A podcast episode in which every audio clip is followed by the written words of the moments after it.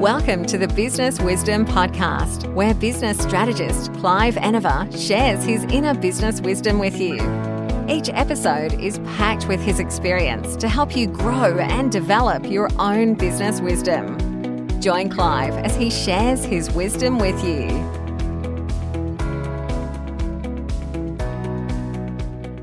Good morning. It's time for Monday morning motivation. So let's get in let's get started. And today, I thought it was a good opportunity for us to talk about goals and achieving them and the activity that it takes to achieve those goals.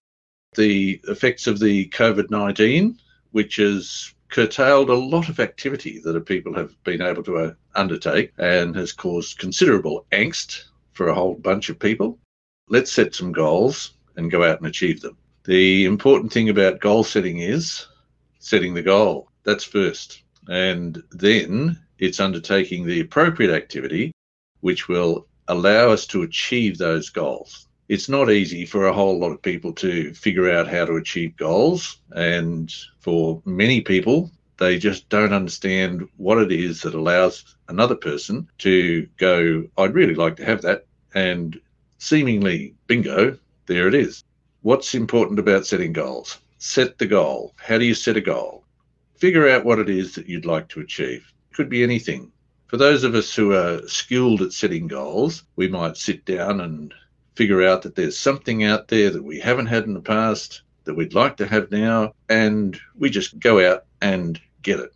For other people who might be just under beginning to understand what it is that allows you to set a goal and go and achieve it, it might be a little bit more difficult. And then there are still other folks who just don't understand how to set a goal. We do it every day unconsciously. So all we have to do is consciously decide on something that we want. And in deciding on something that you want, just go out and do it. Go out and get it. What happens to most of us, of course, is we decide on something we'd like, and it's this great big shiny thing that's so exciting. And of course, we want it by this afternoon, which of course is impossible we have to allow enough time to actually achieve the things that we want to achieve. So in setting a goal, we have to be realistic about the time frame and we have to be realistic about our ability to actually do it. Most of the time we'll have a history which allows us to look back on our activity and determine okay, our activity will allow us to do this in a particular period of time and so we can set a goal realistically based in time for those of us who don't understand how to do that, you have to start somewhere. So let's just start.